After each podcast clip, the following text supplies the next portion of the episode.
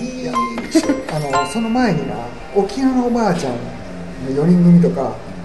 まあおばあちゃんやただの想像し、けどあの世界観で見るとめっちゃかっこいい勇者4人組に見えんねやばいやつ出てきたで来たでみたいな。で だからそのせなんでしょうね。そうだから流れを見せられてるからもうすごいやつやって、多分なんてことないシーンやのにそうそう。とかあのなんかちょっとお偉いさんのあのおっちゃんたちが新幹線の中であれはもうやばい。いやあそこかっこもうなんかおばあちゃんが死んだ直後だし直後ぐらいかな。みんな感づくんですよ。あこれやってなって、ばらけていった方が良さそうやなって。言って、なんなんあの高層の役のさおじちゃんのかっこよさ。かっこよかでったな。もうほんまなあのやぶさめとかしてるおじいちゃんかっこいいやん。かっこいい。乳母の上から弓引いてるとかあとおじいちゃんやけどな実は剣剣豪であの居合入りとかする人とかね。めっちゃ今かっこいいそうですね。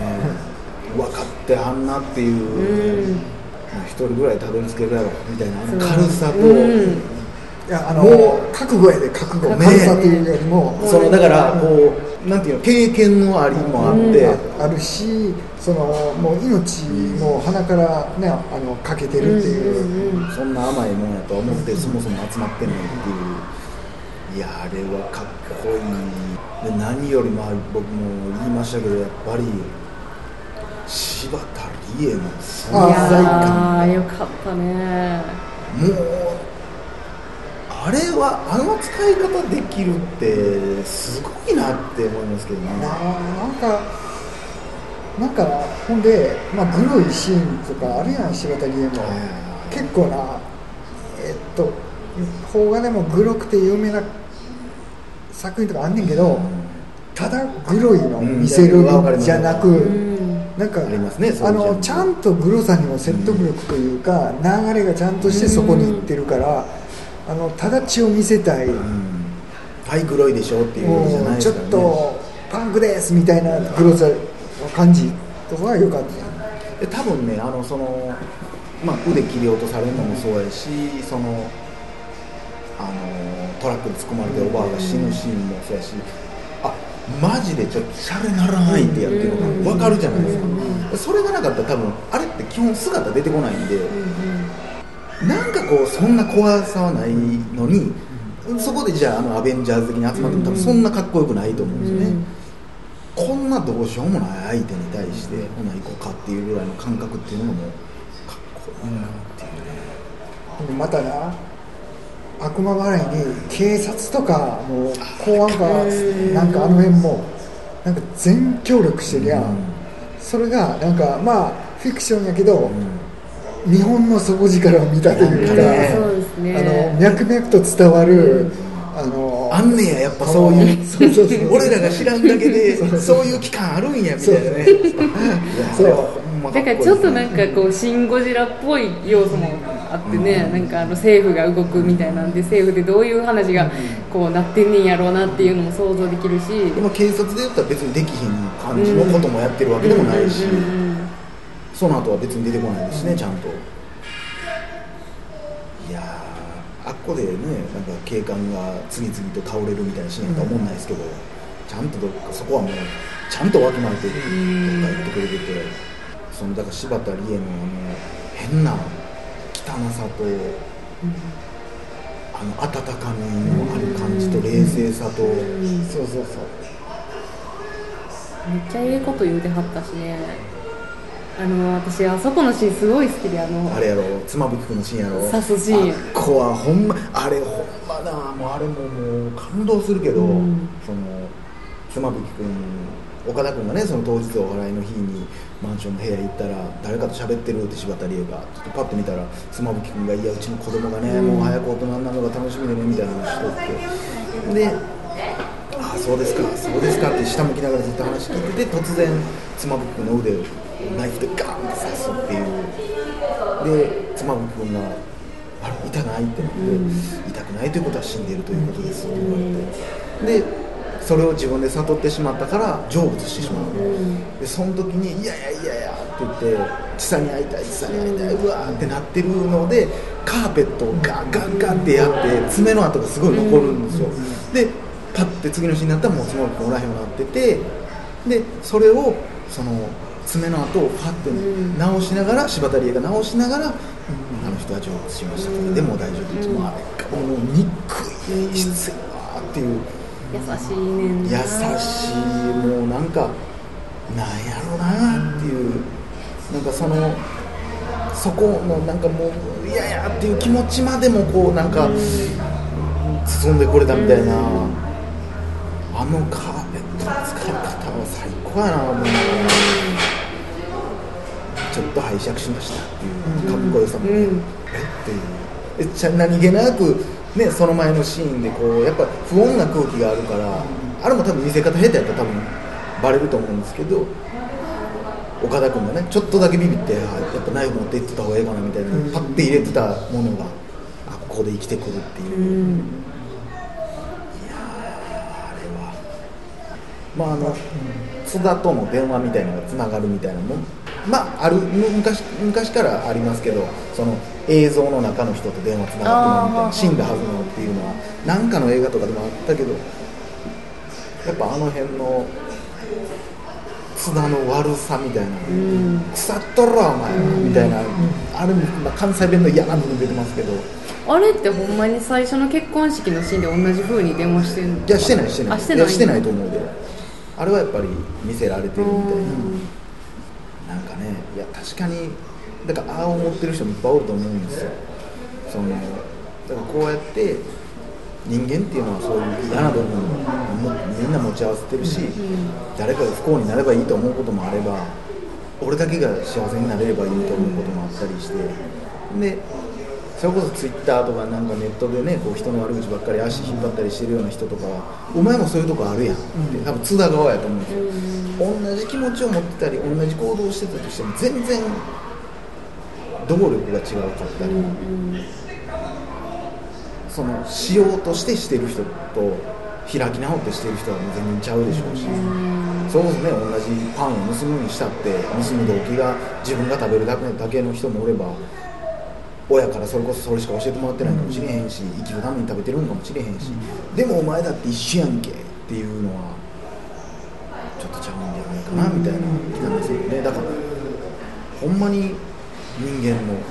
全員がだからあれを無視することは僕はあの映画を無視することできひんと思うんですよね誰しも。なんか普通よりちょっと不自然ってめっちゃ気持ち悪い気持ち悪いですね。なんかそういうところがいろいろあったよななんか分からんけど、なんかが変みたいな感覚ですよね。うん、あの重くそじゃなく、うん。ちょっとずつずれずれてるっていうところがまたこのええ感じの怖さ、ね。なんかあのだからその2回目見てその妻夫木君の見方が変わったところでもそのカナが切れるとこあるじゃないですか、うん。料理作ってたら電話かかってきてうん。妻夫木君から。うん「今日外で食べな」みうんたいな感じで言って「いやもう作っちゃってるし」みたいなでその前のシーンで多分もうカナがもう部屋こもってし、もう子供泣いててみたいなシーンとかもあってででなんか1回目見た時はマジでこいつ自己中やなって妻夫木ほんま自己中やなって思う、そのなんかいや子供かな、えー、チサに代わってチサオムライスの方がいいよね、外で食べたいよねって言ってでそんなんやったら子供食いつくの分かってるやんっていうところで、やっぱチサも食べたいって言ってるよみたいな。うっさーみたいなって切れるっていうシーンがあるんですけどであの時も妻夫電話でも言ってるんですけど、いやもうかな疲れてるしもう今日ぐらいは外で楽しく食べようやっていうのはその、まあ、ブログに書きたいっていう確かにブログ途中まで書いてるってもあるけども、全くカナのことを思ってないわけでもないと思うんですよね、ほんまにもうアホやし何も分からへんしもうそうするしかできひんねんけどあれはあれでカナさんのことを思ってやってるっていう部分も、なるほどゼロじゃないのがこうなんかこう噛み合わなさ、でそれを世の中には補ってくれる奥さんもおるし、っていうところで言ったら相性は悪かったんかなっていう、そやな。なんか例えばあれが大阪のおばちゃんみたいな女やったら多分あの泣いてんの？あんた早く帰ってきみたいなやって。そうなんですよ。だからきつく言ってもう明日行こうっても、とかでもいけるし、あ分かった。じゃあこれはもうチン明日チンして食べようかっていう人でもいけるしっていう。そこはもうやっぱもう相性もあるやろしこうお互いのタイミングもあってああいうことになってしまったけど。うん。ね積み重なったものもめちゃくちゃあったんやろうしね。ああまだ僕はもう一回見れますけどね。この小松菜奈さんのこのイメチェンというかね変わりすごいですよね。すごいな。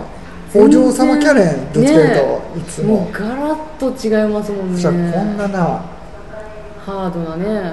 うん、でもやっぱねその心に持ってる深さってめちゃくちゃ上手に出てますもんえねえ子なんやろうなってうんすごいわ。わかりますよだからねピュアなんやろうなってういうの。は、ん。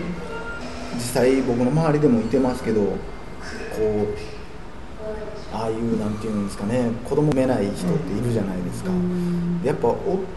そこってこうどっちで言っても相手を怒らす場合ってあるじゃないですか。だから岡田君は岡田君で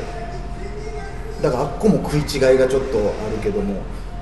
優しさで言ってる部分もあるし、まあ、自分自分を守りたいっていうのもあるんかもしれへんけども、うんやっぱ傷ついてほしくないっていう気持ちもあるんやろうしでそれが逆にね喧嘩になったりもするしっていう、まあでも前のやつでも言ったかもしれないですけどもキャスティングがとにかくうん。抜群、うん。見えてはんねやなっていう感じが。この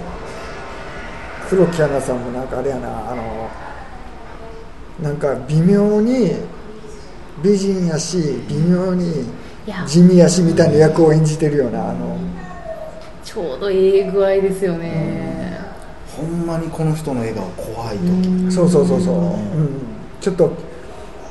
狂気を秘めてるんちゃうかみたいな、でもその今までそんな役ってほとんどないんで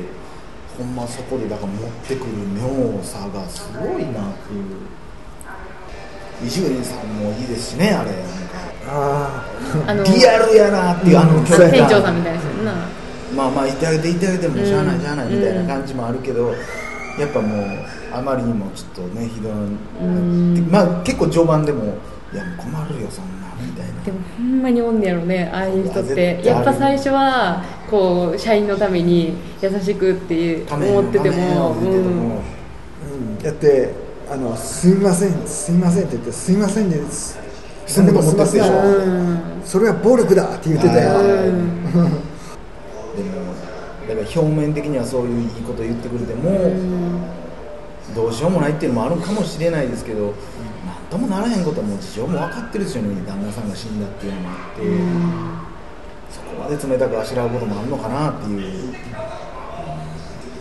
まあ、だから僕その前回そのランキング入るみたいな話しましたけど、下手し去年のランキングで言ったらもっと上位かなっていう最近2回見ても思えば相当、えー高いなっていう。